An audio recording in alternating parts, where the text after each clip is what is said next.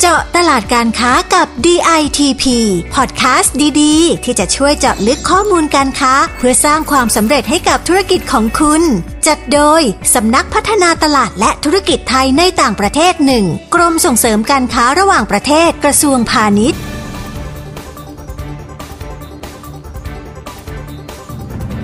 สวัสดีครับ ขอต้อนรับคุณผู้ฟังเข้าสู่เจาะตลาดการค้ากับ DADP ซีซั่น5นะครับ ผมนิติประทุมวงศ์หัวหน้ากลุ่มงานภูมิภาคอาเซียนนะครับ เรื่องราวที่เราจะมาคุยกันในวันนี้นะครับ เป็นเรื่องของสถานการณ์ธุรกิจร้านอาหารไทยในกัมพูชานะครับ ว่าหลังจากผ่านสถานการณ์การแพร่ระบาดของไวรัสโควิด -19 มาแล้วนะครับ ธุรกิจร้านอาหารไทยจะไปต่ออย่างไรในกัมพูชานะครับ ซึ่งวันนี้เราได้รับเกียรติจาก ผู้ในการสำนักงานส่งเสริมการค้าในต่างประเทศ ณกรุงพนมเปญประเทศกัมพูชาพอนิรวัตรลังสิการจนะมาร่วมพูดคุยกันนะครับสวัสดีครับพอนิรวัตรครับ สวัสดีครับ คุณนิติ และสวัสดีท่านผู้ฟังทุกท่านด้วยนะครับ ครับผมเริ่มต้นนะครับคงต้องขอให้ผออนะครับเล่าถึงสถานการณ์ภาพรวมเศรษฐกิจ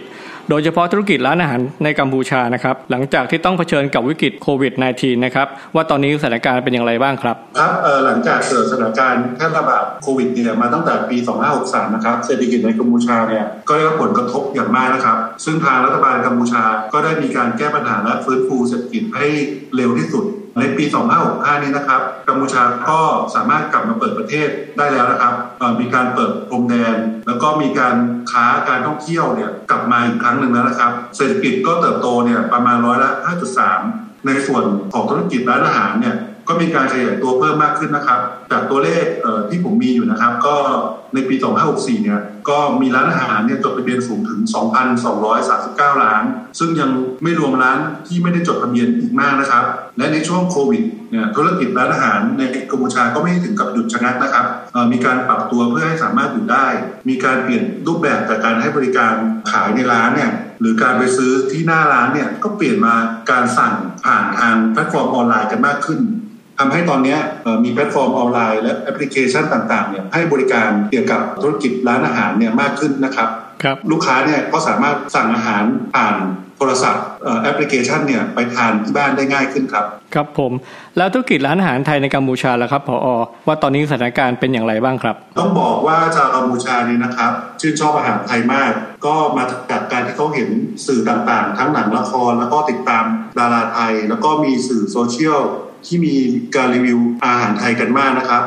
ก็ทำให้ชาวกัมพูชาเนี่ยอยากทานอาหารไทย แล้วก็อาหารไทยเนี่ยก็เป็นกระแสนิยมมากนะครับ กัมพูชาเนี่ยก็เป็นตลาดที่น่าสนใจ ตอนนี้ก็มีร้านอาหารไทยอยู่ในพนมเปญเนี่ยประมาณ 50ล้านนะครับ แล้วก็ทั่วประเทศกัมพูชาเนี่ยตอนนี้ก็มีประมาณทั้งหมด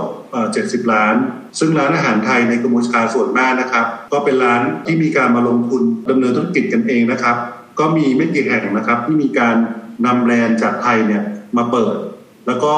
ยังมีร้านอาหารต่างๆนะครับ ที่ขายเป็นชายให้กับบริษัทในกัมพูชามาเปิดกิจการด้วยนะครับ ครับ ซึ่งการที่ร้านอาหารไทยเนี่ยได้รับความนิยมแบบนี้นะครับ ก็เพราะว่ามีชื่อเสียงแล้วก็มีมาตรฐาน โดยเฉพาะปัจจุบันนะครับ ในกัมพูชาเนี่ยมีร้านอาหารไทยที่ได้ปลาไทยเล็กเนี่ย 35 แห่งนะครับ ปลาไทยเล็กเนี่ยก็คือเป็นสัญลักษณ์ที่กระทรวงพาณิชย์เนี่ยมอบให้กับร้านอาหารไทยที่มีรสชาติไทยแท้ แล้วก็ผ่านกระบวนการขั้นตอนการปรุงส่วนผสมตามตำรับอาหารไทย ก็มีอยู่ในพนมเปญทั้งหมด 26 แห่ง แล้วก็ที่เหลือ 9 แห่งเนี่ยก็จะมีอยู่ในเมืองเสียมเรียบกำปงจาม แล้วก็พระศรีอนุแล้วก็กำปงสตือนะครับ ครับจากที่ได้ฟังดูนะครับก็ดูมีโอกาสมากนะครับสำหรับการมาลงทุนร้านอาหารไทยในกัมพูชา อย่างนี้พออมีคำแนะนำให้กับผู้ประกอบการไทยไหมครับ ว่าช่องทางที่จะมาลงทุนนะครับต้องเริ่มจากตรงไหน และต้องศึกษาข้อมูลอะไรบ้างครับอ๋อครับเออในปัจจุบันเนี่ยธุรกิจร้านอาหารไทยในกัมพูชานะครับ โดยเฉพาะในพนมเปญเนี่ยซึ่งเป็นเมืองหลวงมีการแข่งขันกันมากขึ้นนะครับ ก็มีชาวต่างชาติเนี่ยสนใจเข้ามาลงทุนเพิ่มขึ้น ถ้าผู้ประกอบการไทยสนใจนะครับ ควรจะเริ่มศึกษาข้อมูลเบื้องต้นจากแหล่งข้อมูลที่เชื่อถือได้นะครับ ผมก็อยากจะแนะนำเว็บไซต์ของกรมส่งเสริมการค้าระหว่างประเทศ แล้วก็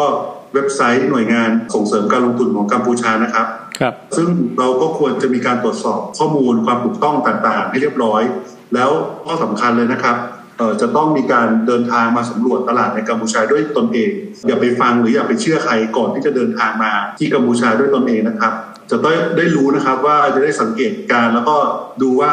กัมพูชาเนี่ยเป็นตลาดที่น่าสนใจยังไงนะครับ หลังจากได้ข้อมูลทุกอย่างแล้วเนี่ยเมื่อมีการสำรวจตลาดด้วยตนเองแล้วนะครับ ก็ต้องประเมินศักยภาพของตลาด แล้วก็ต้องดูในเรื่องของศักยภาพเงินทุนของตนเองด้วยนะครับ เพื่อจะได้มีการวางแผนธุรกิจ แล้วก็วางแผนว่าเราจะทำธุรกิจที่กัมพูชายังไงนะครับเพราะรูปแบบร้านอาหารแต่ละร้านก็จะมีลักษณะที่แตกต่างกัน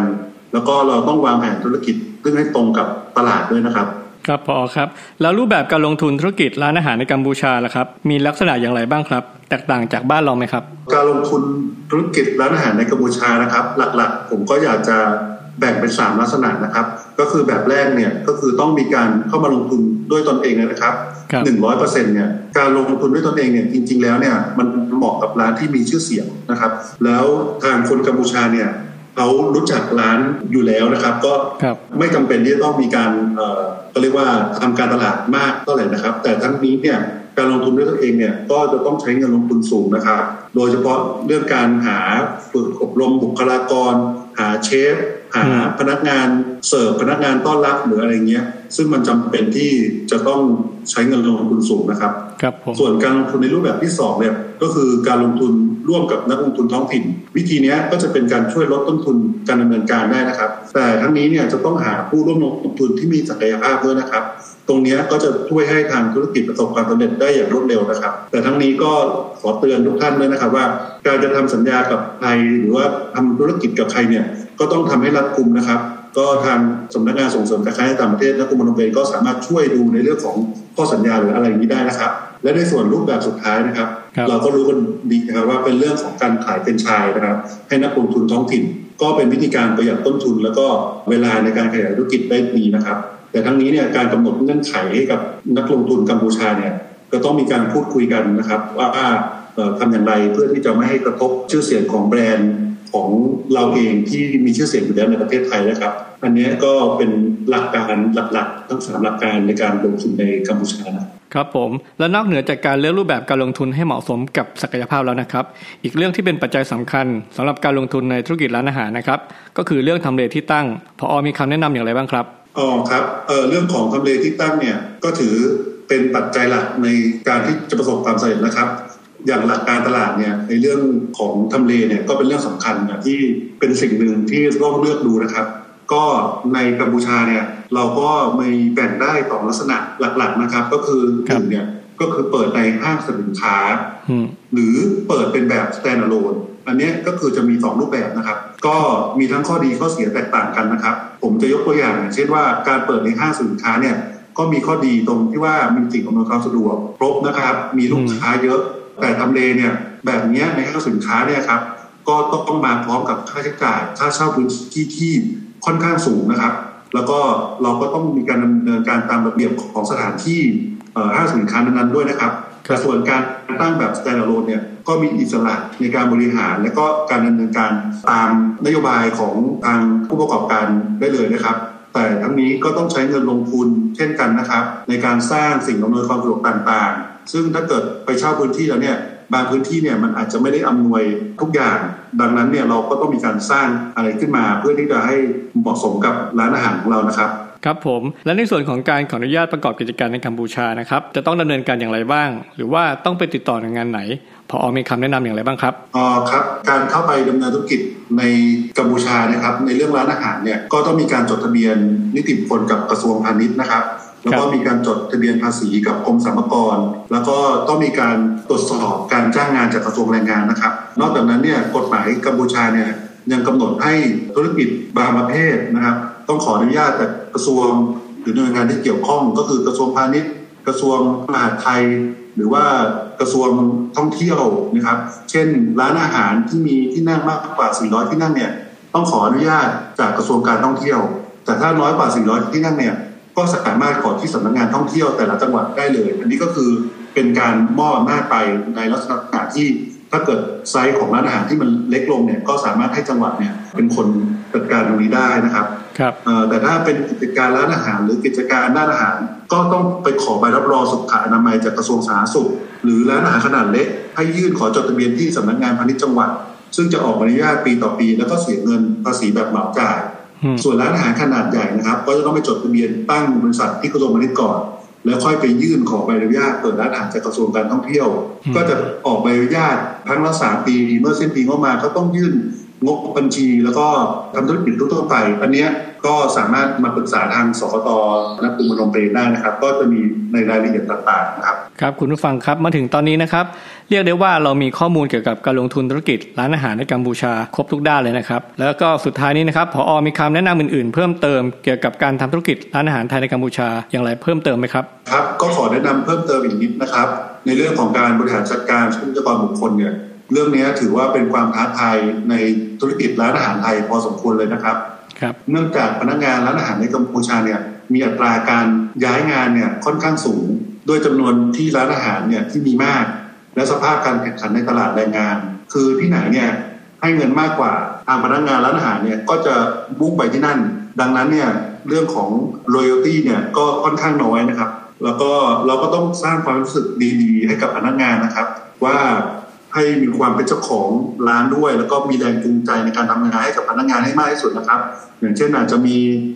เงินพิเศษให้นะครับ แล้วก็อาจจะมีการพัฒนาเรื่องความรู้และทักษะการทำงาน อันนี้ก็เป็นปัจจัยหนึ่งที่สำคัญนะครับ ต้องมีการได้รับการฝึกอบรม แล้วก็การบริหารจัดการ เพื่อจะได้รักษามาตรฐานการบริการของร้านไว้นะครับ และถ้าต้องมีการขยายกิจการเนี่ยจนไม่สามารถดูแลเองได้ทั้งหมดเนี่ยก็ต้องมีการกระจายงานแล้วก็ความรับผิดชอบจัดหาบุคลากรคือก็ต้องมีการตั้งคนขึ้นมา อันนี้ก็คือการพัฒนาบุคลากรอันนี้เป็นเรื่องสำคัญเพื่อให้บุคลากรเนี่ยอยู่กับเราไปนานๆนะครับ อันนี้ก็ต้องพิจารณาให้รอบคอบนะครับ สุดท้ายนี้ก็อยากจะขอฝากช่องทางในการติดต่อสกตพนมเปญไว้นะครับ ก็สามารถติดต่อมาได้นะครับ ที่อีเมลนะครับ icompns@gmail.com างสกตพร้อมให้คำปรึกษาและช่วยเหลือผู้ประกอบการไทยทุกท่านนะครับครับผู้ประกอบการไทยนะครับ ท่านใดที่สนใจทำธุรกิจร้านอาหารในกัมพูชานะครับพออได้ให้ช่องทางการติดต่อไว้แล้วนะครับ แต่ผมขออนุญาตย้ำอีกทีนะครับ ว่าสามารถติดต่อได้ที่ thaicompnh@gmail.com ขอสะกดนะครับที่ h a i c o m p n h at gmail.com วันนี้นะครับต้องขอขอบคุณพออนิรวัตรเป็นอย่างมากนะครับ ที่มาร่วมพูดคุย และให้ข้อมูลทางการค้า รวมถึงคำแนะนำที่เป็นประโยชน์สำหรับผู้ฟังพอดแคสต์ของเรา ขอบคุณครับ ยินดีครับ ส่วนคุณผู้ฟังนะครับที่ต้องการข้อมูลการค้าด้านอื่น ๆ เพิ่มเติม สามารถเข้าไปดูได้ที่ www.ditp.go.th หรือทางเว็บไซต์ของสำนักงานนะครับ www.ditp-oversea.com หรือโทรสอบถามไปได้ที่สายด่วน 1169 นะครับ หรืออีกช่องทางหนึ่งที่คุณผู้ฟังสามารถติดตามข่าวสาร หรือกิจกรรมต่าง ๆ ได้ก็คือแอปพลิเคชัน DITP One นะครับ วันนี้หมดเวลาแล้ว ผมและผอนิรวัตรต้องขอลาไปก่อน สวัสดีครับ ครับ สวัสดีครับ เจาะตลาดการค้ากับ DITP ติดตามข้อมูล ข่าวสาร และกิจกรรมดีๆ เพิ่มเติมได้ที่ www.ditp.go.th หรือสายด่วน 1169